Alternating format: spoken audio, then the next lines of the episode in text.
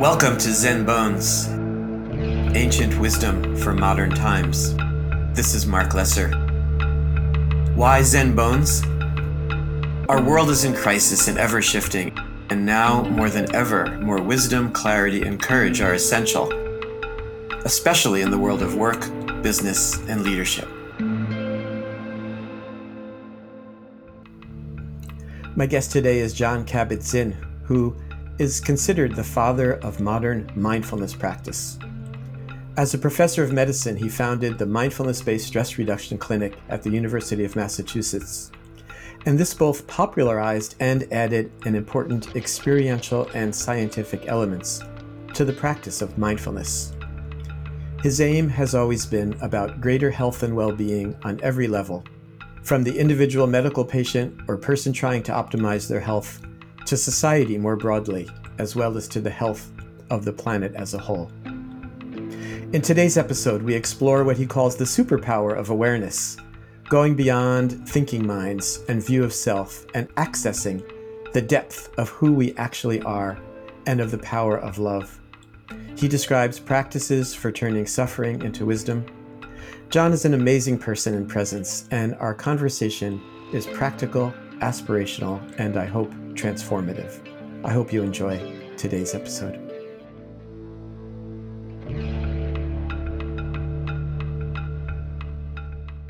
Welcome, Jon. It's really great to see you. Nice to be here. I was uh, one of the stories I tell about how we met is that I think this is a true story. I was teaching a mindfulness and meditation class at Google to a room full of Google engineers and you walked in as though you were one of the students and sat down in the class and it was just so delightful. As i recall you even raised your hand and asked me a question and i thought oh man what am i gonna how am i gonna answer this? But it was just a super sweet i remember that day. I remember the room. Yeah and i was just so pleased by the entire effort in those early years to really bring the Dharma into the heart of this new enterprise that I won't call the beast, which was in a certain sense supposed to be liberating us from all sorts of other beasts, and how important it was to be offering this to people who are in the future so that yeah. they create a future that it's possible to live in present moments. Yeah. So just to unpack that a little bit, this was at Google's headquarters several years ago when I was there doing these trainings for mostly for Google engineers.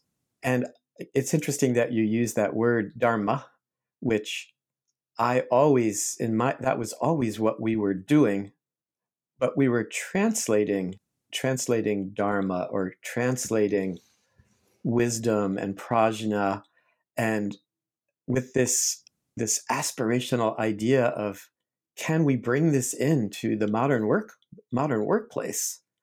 And yeah and and it was so great to have your support there especially in those early days as we were very much experimenting and finding our way about how do we teach how do we bring these mindfulness practices meditation practices uh, into the world of corporate world. What year was that? Do you remember? I do. That that was probably like 2007 or 2008 that you were there. Yeah, I, rem- I remember because I, I mean, it's on my website, both of those Google Talks, because at that point, it was very unusual to actually film a talk. I mean, who did that? Right. And now, of course, everything is filmed and everything is lo- uploaded to YouTube. So mm-hmm. it's like nobody ever dies anymore. They just migrate to YouTube. Some, I think I have a lot of confidence that it, in some sense, the Dharma does itself. Mm-hmm. That wisdom is a kind of intrinsic quality or capacity of life. Mm-hmm. And as part of life, we have the potential and also the, in some sense, the kind of responsibility to offer whatever it is that we feel is potentially illuminating, liberating, calming, nurturing, mm-hmm. and just whoever's receptive to it will benefit potentially, mm-hmm. and then pay it pay it forward. I've always, when I, whenever I'm teaching and in these conversations, I always hold that what I heard you just describing as the highest aspiration, right? May may people be transformed, may people be changed and healed.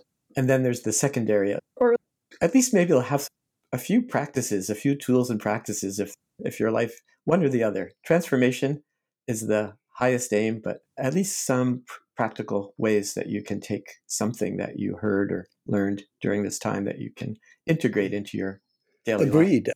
I mean, I agree that you don't want to set the bar so high that it may be super pure and totally right, but nobody gets it and it just doesn't make any sense within the framework of one's life.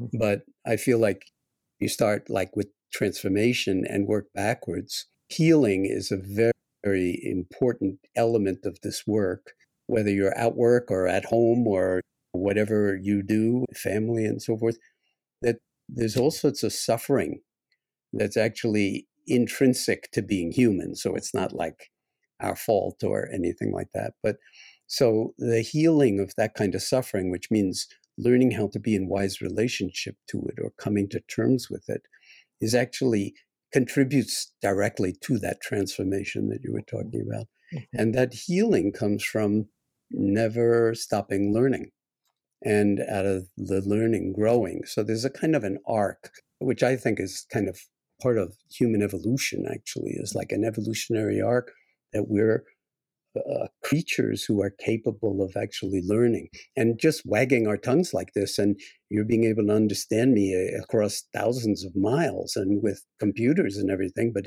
even if we are in the same room the miracle of language mm-hmm. i mean we use it all the time and of course it's completely related to thought mm-hmm. these miracles are completely taken for granted mm-hmm. but when you stop taking them for granted and recognize their power then learning actually catalyzes growing, like real growing into ourselves, into adulthood, you might say, or into planetary adulthood, or into compassionate embodiment, or whatever you want to call it. And then that itself contributes to the furtherance of healing in the way we were talking about, and then that transformation. So I don't see them as actually even linear. I think it's all rolled up into one, and everybody traverses this territory in uniquely different ways. And I, I just love that.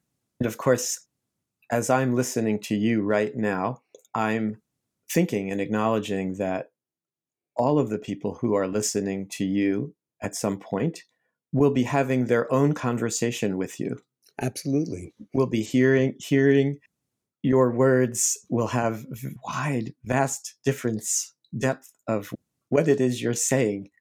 And that to me is so, yeah, I mean, whether it's in, in all of our healing, this is a lot of how I spend my day job is trying to help people align around what people are saying and listening and how yeah. vastly different it, it can be in all relationships, you know, so there's a certain kind of tenuity of beauty in the present moment, which is very fleeting, mm-hmm. but it has elements of real transformative power because it's kind of uh, uniquely synthesized by a mind in ways we don't understand. And that's where creativity and imagination come into the sort of embodied living in a certain way. And and if you went back and heard something that impressed you like 10 years ago, some talk, or maybe that Google talk that I gave, or whatever reason you go and listen, or I went and listened, I might be completely appalled at what I said and how unskillful it was, or how wrong, or in some ways, or whatever. And it's just so that's a kind of beautiful part of the adventure is that there's a certain lack of precision about it, a certain kind of built in imprecision that we need to be compassionate about both in ourselves and in each other. Mm-hmm. And then understand that in some way, the big picture is a kind of reflection of the enfoldedness of all of that uncertainty in the present moment and how amazingly beautiful that is. And I'm thinking because I know that you're a parent, just the mystery of having children and grown children and the universe of communication and non communication in ways that actually are profoundly humbling and also, I guess I would say, enchanting. One of the uh, things that was really striking to me, go, again, going back to where we first met at Google, was the the paradox or the the precision and the non-precision. The precision, maybe precision, and you use the word enchantment or flexibility. Yeah. That there is a precision to the technology that we're using. Right here, we are amazing precision that is allowing these computers to work, and the uh, the coding that took that t- that is that took place to make this technology work. And I think one of the things that Google engineers were enthralled by letting go of that and being more more spontaneous listening in a different way the importance mm-hmm. of creating more open and safe spaces and that you can it doesn't mean that you're that you're not precise when you need to be precise and i felt like i was getting lessons there in oh i, I needed to be more precise in how i was describing meditation and mindfulness. I needed to be you know some sometimes we would bring in the science often and there was a certain uh, important sense of precision in the science of meditation very different i think than one's often than one's experience. And that was interesting to me to that distinction between science and you're you're a scientist and you're a mindfulness teacher. You have both of those parts in you yeah there's an insane beauty in a certain way and scientists i think can appreciate this in a particular way but engineers in a different way, perhaps, and everybody in their own way. A kind of beautiful matrix, interactive, continually changing matrix between the known and the unknown, or the what one thinks one knows, because often we think we know a lot and we actually don't know half as much as we think we do. And then the beauty of the unknown, which is not like necessarily a problem. It's it's its own like seduction, like what's next, what is possible. And that's where, of course, imagination and creativity really do come into the picture. And it's not just about science and technology, but it's like about home life, parenting, uh, relationships, one's living one's life and not missing all one's moments. Mm-hmm. Because it's possible, as Thoreau famously said in Walden, to live in such a way that right right before you die, you wake up and realize, as he put it, that I hadn't lived. Mm-hmm. Because you were so caught up in all of the thinking mind stuff and wanting things to be different that you actually got it all wrong, didn't see your children, didn't appreciate, didn't weren't there for whatever it was, or were there in body but weren't there and they knew it. And then you realize that and then you die. Mm-hmm. So it's like so part of this work, whether you're doing it in a corporate setting or in a hospital or in a school or anywhere else, is to actually encourage people to wake up now because there's no time to lose. The mm-hmm. future is a figment of our imagination. There's only this moment. Mm-hmm. And yet we're always living in the past and the future, and the present moment kind of gets completely eradicated from and that's the only place where we can actually see, hear, smell, taste, touch, love, understand, know that we're not understanding, and then live that so that it's like, it's not like I'll be okay in the future when I've meditated for 30 years. You'll just be 30 years older, but you won't be any better off. The point is not to improve on yourself, it's to recognize your beauty now because there's no improving on it and just get older and things disintegrate. That's kind of like just the second law of thermodynamics. And, you know, that everything is going more towards disorder and entropy. And and recognize the miracle of, as Thich Nhat Hanh put it, the miracle of the present moment, the miracle of mindfulness, mm-hmm. of the ability to be awake and aware in this timeless, mm-hmm. mm-hmm. non dimensional moment. And mm-hmm. it's like insanely illuminating and uh, life supporting in a certain way that just opens up enormous possibilities. And for anybody and everybody, it's not like you have to be special or you have to go sit in a Zen monastery, as yeah. you're pointing out. Yeah. No. Yeah. Uh, that's of course great to do if that's your karma at a certain point in your life. But but this is the reason I started the MBSR clinic at in the hospital was because I, I felt like, well, hospitals are dukkha magnets. That's there's a lot of suffering. I mean, if you're suffering beyond a certain point, you wind up in a hospital. And you usually don't walk in by yourself. You're carried in on a stretcher or ambulances come, they take you. Where are they going to take you?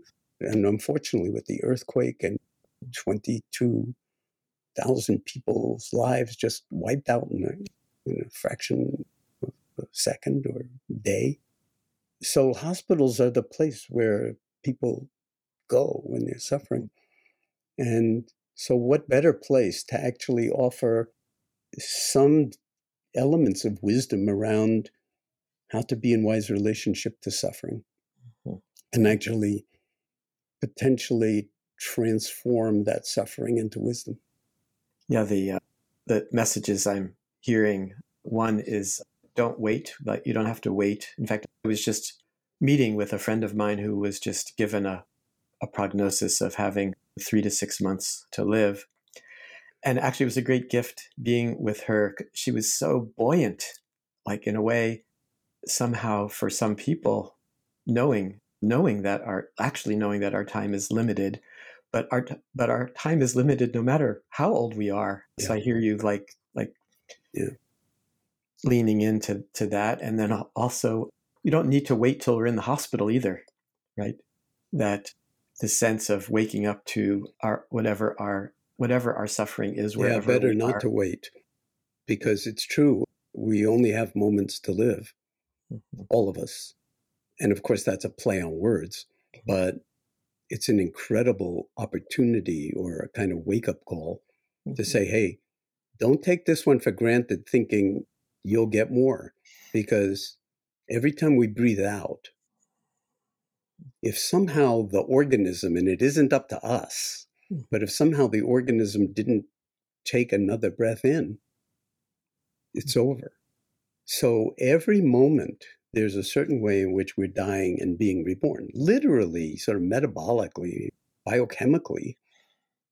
And it's not that one wants to get sort of maudlinly preoccupied with this, but to recognize the beauty and the power of and the gift of the present moment, and then learn, train oneself actually to be more in the present moment and to recognize what keeps us from it, which of course is where it intersects with what you do enormously, because it's like the digital world is basically, you know, an enormous force that often is one of perpetual distraction. Mm-hmm. So that yeah, and seduction because a lot of it's really fun and interesting or I don't know, appealing in one way or another to one part of oneself, but you can get so seduced and wind up betraying yourself because if you only have 24 hours and you've devoted six or seven of them to mm-hmm. stuff on YouTube, it may be the greatest stuff on YouTube, but there's other aspects to life. And if you don't nurture those, then there's a certain way in which that's its own form of a kind of a disease. Many years ago, I led a, a one day meditation retreat for a group of Google engineers. And sitting, mostly we sat for the day.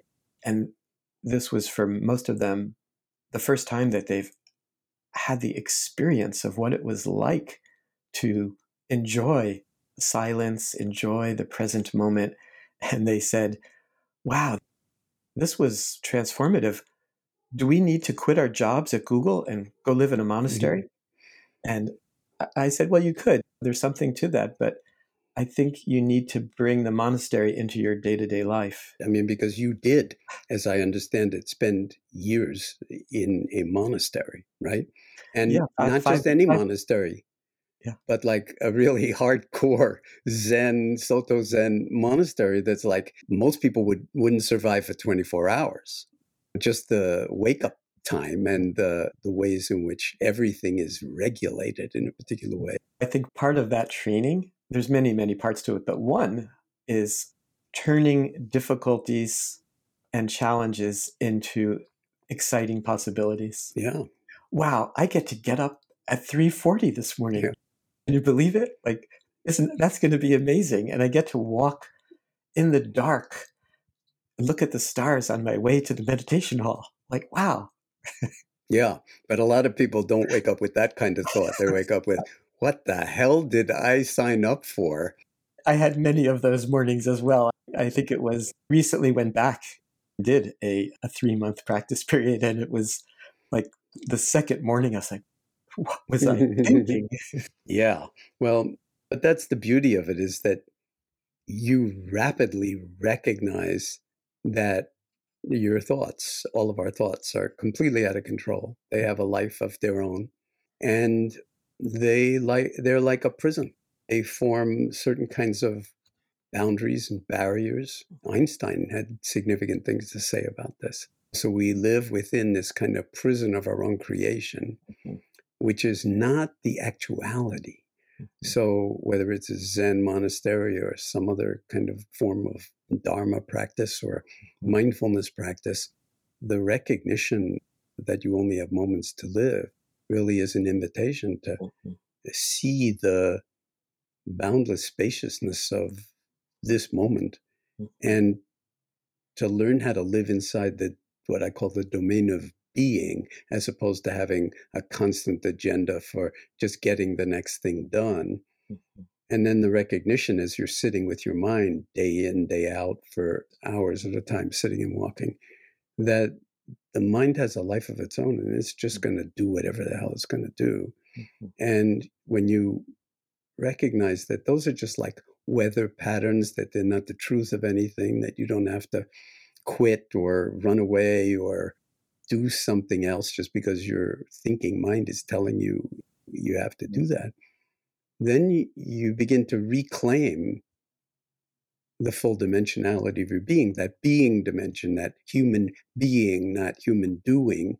Mm-hmm. And that's kind of like deeply related to mental health, deeply related to physical health. I mean, all the way down to the level of gene expression, apparently. And of course, affects one's level of joy and uh, engagement in the world in a way that is meaningful and that is not self mm-hmm. preoccupied and self centering, so that you can actually be of use in the world and recognize that you're part of an infinitely larger web of connectedness and wholeness with other beings, not just human, and with the planet itself, which is like really important, an important realization given what we now know about global climate change, warming, all of that kind of stuff, which is really, you could say, science teaching us to be mindful of the body of the planet and its well being. That you take photographs of the glaciers from space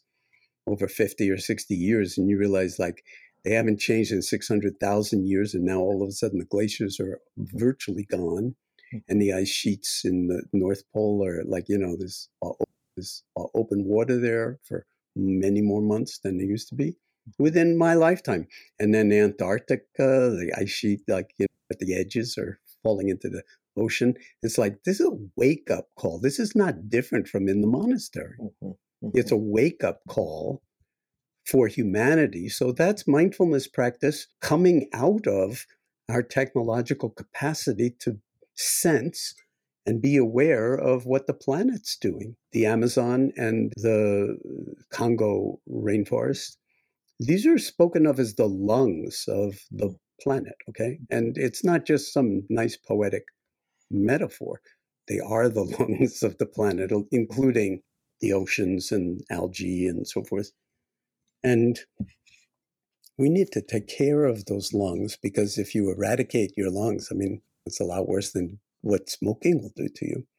Hmm. And so that's from that point of view, it's all mindfulness. We are looking in the mirror and understanding what we're doing to ourselves in a way that actually requires us to show up with a different kind of open spaciousness of heart and mind hmm. and then intelligence. Well, it's a it's a subtle and profound shift in a way of being, right?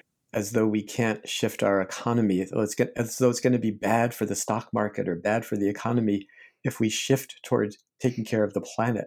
It's like this idea of ignoring, as you were saying, use your metaphor, ignoring our lungs, ignoring our bodies mm. for some material, some sense of material concern. That material concern is so it's imp- it's important in a way, but it's completely insignificant in comparison. Well, if we think of it as wealth or riches, okay, and concentrated riches, of course, everybody wants concentrated riches and wealth, and capitalism capitalism does have its kind of way of lifting people out of poverty.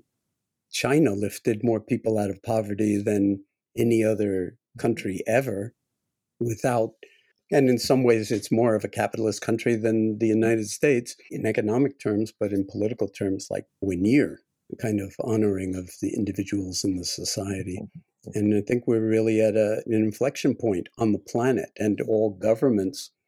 I mean, if it's all really about governing, mm-hmm. the first question is how do you govern yourself, right? So to go back to Thoreau or to go back to the Chinese Chan masters, it's like, how are you in relationship to experience. Mm-hmm. And then that's a very sort of focused question in a way, but it's also the biggest question in the world because mm-hmm. the kind of interesting piece is who are you? Not just how are you, who are you? And if you begin to actually question who am I or what am I, of course, that's the deepest meditative koan practice mm. of all, Ramana Maharshi's practice. Mm. Who are you? And there's the mystery of, as my Zen teacher used to say, open your mouth and you're wrong. Attached to any thought that gives you a definitive answer, and that answer will not be anywhere near mm-hmm. complete enough. Mm. So that's like, to me, this is what we're talking about is not just, oh, now everybody's got to go and buy a meditation cushion and sit on it and have pain in their knees and just be a real tough guy for or for an extended period of time and, and you'll get some benefit in the long term from it. It was like, it's so much not that. It's about a love affair mm-hmm. with who you actually are when you.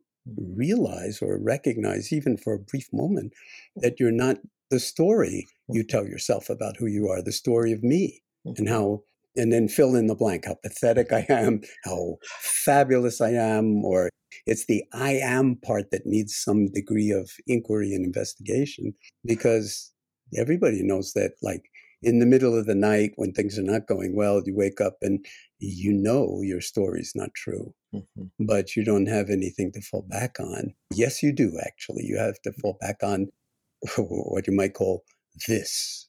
Mm-hmm. Okay. And if it comes down to, well, how about just this breath? Mm-hmm. Just never mind this breath, just this in breath, mm-hmm. just the pause at the peak of the in breath. And okay, now what is it? This out breath.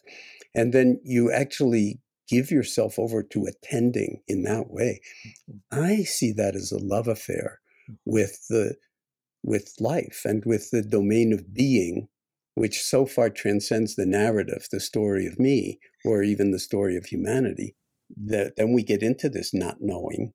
And that's where all the creativity and beauty and love lies when we practice in that way. And it would be criminal. At least this is, in some sense, why I started doing what I do. It would be criminal to keep that only within sequestered monasteries on mountaintops. I mean, this is like something that well, it's not like everybody be, should be a Buddhist. No, everybody should be a human being and then relate to the full dimensionality of that humanity using all of the various things that figured people have figured out over the millennia that what's helpful. And meditation, the way we're speaking about it, is really helpful. Is it mm-hmm. hard? Yeah, it's the hardest thing in the world. perhaps, except that it's also just the mind saying that it's hard because how hard is it to actually be who you really are? Right. right. So a lot of it's more just getting out of your own way and then learning how to be patient and cultivate equanimity so that when the proverbial stuff hits the proverbial fan, either in your mind or outside in the world, you don't lose your mind when you most need it. And that's like exercising a muscle. You work with the resistance of the weight, and nobody likes to, the weight keeps getting heavier the more you do the contractions. Mm. But over time, something's starting to grow in that way. The mind wanders, you bring it back. Mind wanders, you bring it back. Mind wanders. And each time you're seeing what's on your mind, and I can't believe, well, that's in my mind too. And I'm identifying with it and I attach to it. And you bring it, you just let it be and you don't push it away. You just let it be and you bring your mind back and you hold it in awareness so that you're not forgetting what's unfolding. That's, I mean, I don't know any other way to describe it but as a love affair mm-hmm. with the actuality of being and the miracle of being alive, especially at this particular moment where, you know, the technology alone, like the photographs that we're getting from the infrared Webb, you know, James Webb Space Telescope. You want to see where you where humans and the Earth and the solar system really come from? Just go on that website and take a look at the photographs. I'm mulling over your words of a love affair with the actuality of being. And I think I want to bring in our, we each have a book about to come out. And I so appreciated your words, your words about my book. And we were talking as we were preparing about one of one of the chapters in my book is called drop the story or dropping the story right dropping the story of me and opening up to this love affair. And I want to ask you about your book, which I know is about pain and working with pain. And I wonder what what's the is there kind of the key practice that you describe about skillful dharmic ways to work with pain in our lives? Yeah. Well, when I set up the stress reduction clinic, the MBSR program, in, in at the University of Massachusetts Medical Center in 1979. So that's like 43, 44 years ago. The idea was that people don't go to the hospital for fun usually. They go be, when there's no alternative, you, you're suffering. And Western medicine and Western science and biology has come a long way in terms of understanding disease and the causes of disease and potential treatments for disease, especially infectious disease, just witness how quickly they came up with a kind of uh, vaccine for COVID. I mean, globally, I mean, it's a horrible thing, but they did it in less than a year. Mm-hmm. And that's because of all these sciences that have developed over the past hundred years. There's also this inner dimension of like disease that the Buddhists talk about as dukkha. It's sort of like it's the first of the Four Noble Truths. And it's often mistranslated as life is suffering, which is not what it's about at all. It's that there is the challenge of suffering. There is suffering. Now, how are we going to be in wise relationship to it? And so, since hospitals function kind of like dukkha magnets in the society, and when the pain gets too intense, that's where you get taken why shouldn't hospitals, aside from all of this scientific medicine that they're using to help people with whatever conditions they arrive at, especially the chronic ones where we don't actually know what to do to really be helpful, mm-hmm. why not teach people how to contribute to their own liberation from suffering and from pain conditions?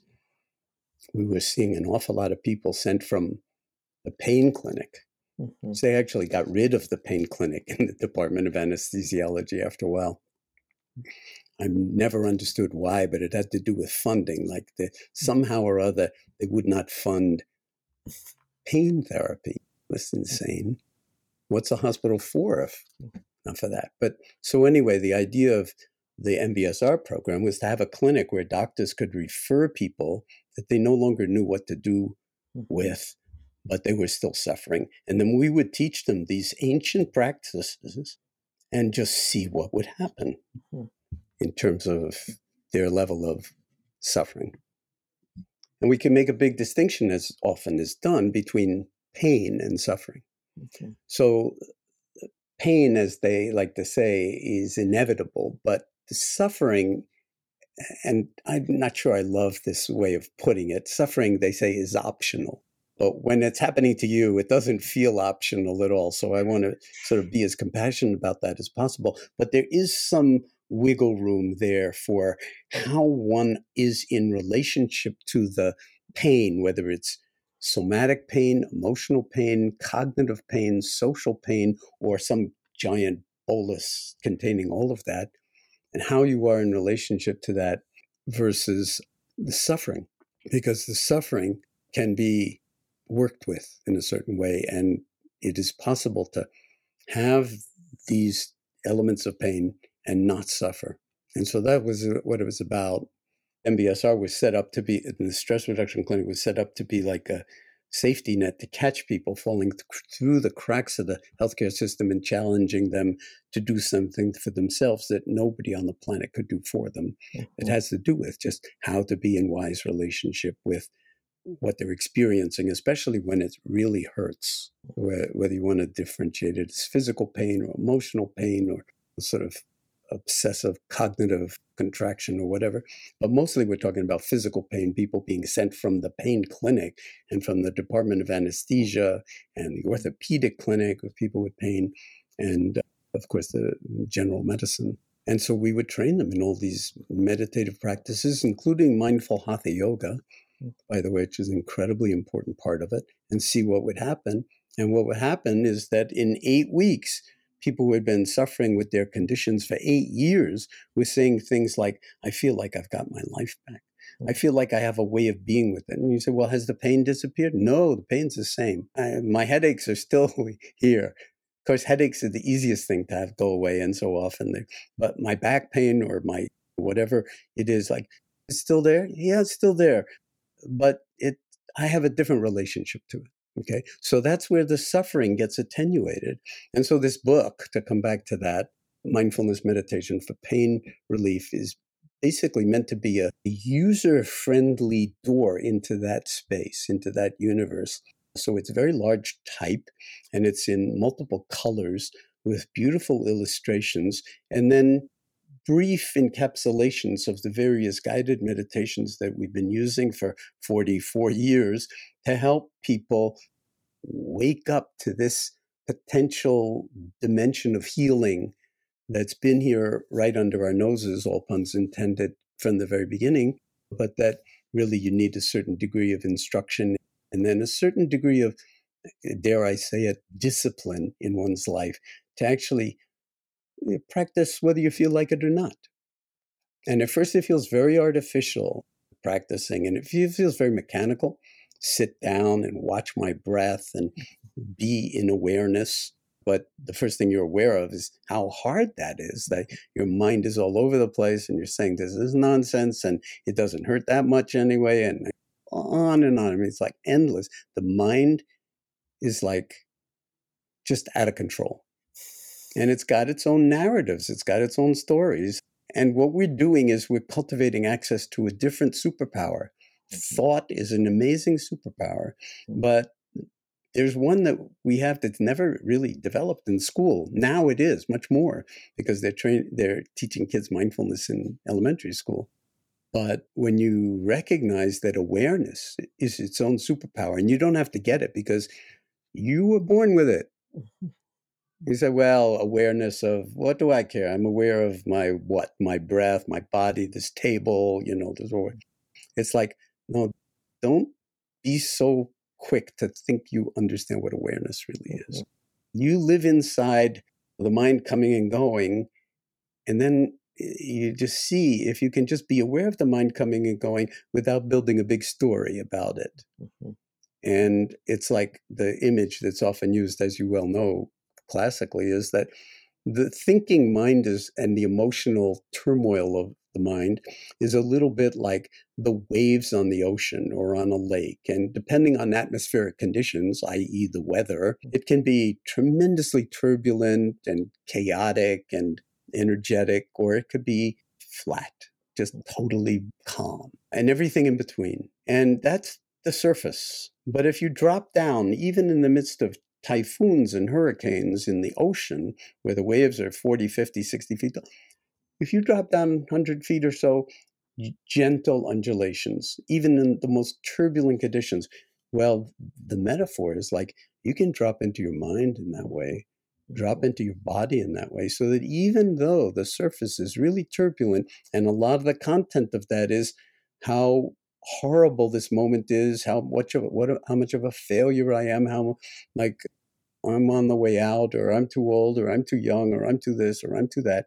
And then you just drop underneath it. You don't try to shut off the waves of the ocean, put a nice big sheet of plexiglass over the Atlantic Ocean. No, I'm sorry, that's not possible. You don't, you can't suppress the thoughts, but if you drop underneath them, then you tapping into this other form of intelligence, this mm-hmm. superpower we call aware. You can just be aware of the waves and not take the story of each wave mm. personally at all. You can see how much you take it personally. That's part of the practice is like, oh, I'm not supposed to take it personally, but oh my God, I'm taking it so personally. But you can be aware of that. You see, that's the superpower. It's like no matter what comes up. You can hold it in awareness and then you can ask yourself, is my awareness of this pain, which of course we're going to say is my pain, is my awareness of my pain mm-hmm. actually suffering? Mm-hmm. And this is something you can do. This is a laboratory experiment, and you got the lab. Is my awareness of my anxiety anxious? Is my awareness of my pain mm. suffering? Mm-hmm. And just be honest with yourself. Take a look and see. Mm-hmm. And I'm going to just say that from the experience of hundreds of thousands of people who have been there, that the answer is universally no, it's not. Hmm. Mm. But what's going to happen in the next moment? It's going to come back. And then I'm going to, hey, but remember, mindfulness is all about staying in the present moment. So, not fair to actually say, that's just more thinking about the future. And that's just thinking. So, we can be aware of that too. So, whether it's a thought, whether it's an emotion, whether it's a sensation, you just hold it all with equanimity. Well, that's a practice. That's why you have to exercise the muscle. But the more you practice, the more it integrates into your life. Well, I so appreciate your your teaching this, and thank you. It um, almost feels so commonsensical that it doesn't feel like you're framing it as a teaching, but it's just like just common sense. I mean, yeah. you start to play around with experience, and you realize I've got this other capacity to just attend, mm. to pay attention. And that's the gateway into awareness. And so it's not about coming more aware. Our awareness is infinite. It's like right. the universe. Right. I challenge anybody to find the center of your awareness or the periphery or circumference of it.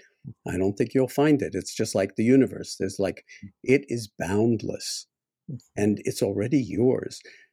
Our challenge with what we have to work at is accessing it because it gets kind of yeah. overgrown with brambles and thorns and sort of all these twigs and vines and stuff like that, which is all generated by our thought habits. Yeah. Well, Jon, I wonder maybe as a way of closing, you'd like to say, or let's see, one of the questions that's coming up for me is given all the things that are happening in our lives and our world, if you want to say a few sentences about what gives you hope these days, despite all of the challenges or right in the midst of the challenges, what is it that gives you hope?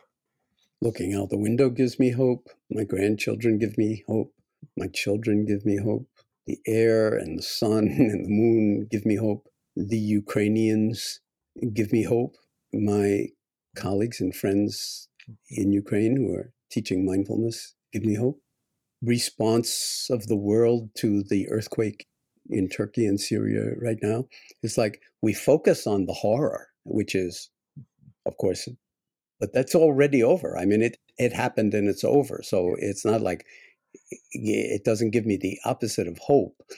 There's enormous sadness and empathy and compassion for the survivors and those who have lost, but look at also immediate outpouring of people with their bare hand rescuing whoever it's possible to rescue, which is almost like unfathomably impossible under 10 stories of concrete collapsed floors in apartment house.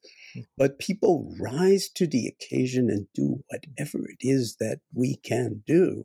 And there are examples of that everywhere. That gives me hope. Yeah.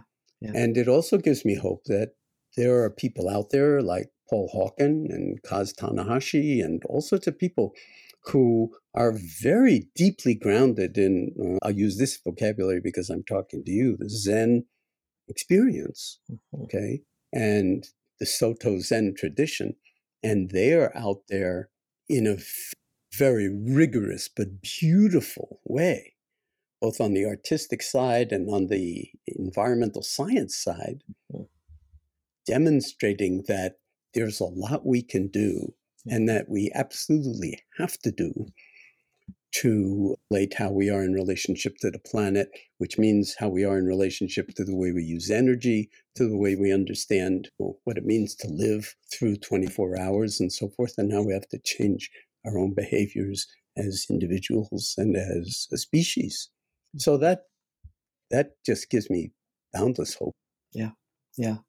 No, Paul Hawken's work very hopeful about drawdown and regeneration is a new book exactly. coming out and kaz tanahashi amazing being artist teacher dogen translator yeah yeah and book. also coming out with a book about this and the example of costa rica and and mentioning that perhaps i don't remember exactly how he framed it but the, the fact that costa rica got rid of its military yeah. So, so you could say, well, that's just some idiosyncratic thing, but maybe that's kind of a lesson that the amount of wealth that we spend yeah. defending ourselves against each other is insane.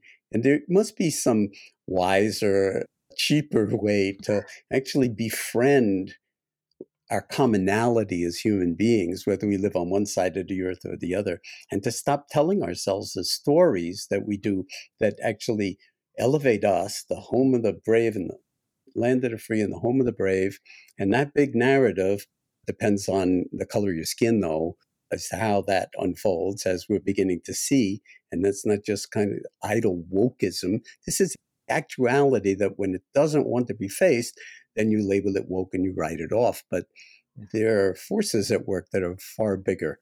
And I really love that we're yeah. beginning to recognize the full spectrum of American history, for instance. Yeah. Well, Jon, I so appreciate you, and I know you you you you might be too humble to realize this, but I think you've brought these practices, mindfulness practice, awareness practice. I think m- many of us, me certainly, stand on your the, your shoulders. Um, I prefer the link arms for, but I hear what you're saying and by it, touched by it. And that ultimately it just might save us. It just like that's yeah, it just, it just might challenge. save us. It just might. Yeah. Well, it's I think of it as that we are all we are all sacred beings, and that this ultimately this teaching is a way of just uncovering, accessing what is and allowing the sacredness of our beings to to emerge and and help and heal and connect each other. So I just want to thank you for, for all of your wonderful work in this. That's very beautiful, Marc. Very beautiful. I thank you for saying that. So, yeah, absolute pleasure. Congratulations on your new book. May it be incredibly effective in transforming people's hearts and minds and the yeah, world. Yeah, finding clarity a book about compassionate accountability, our next topic. Thank you so much. It's mm. really a joy to spend this time okay. with you.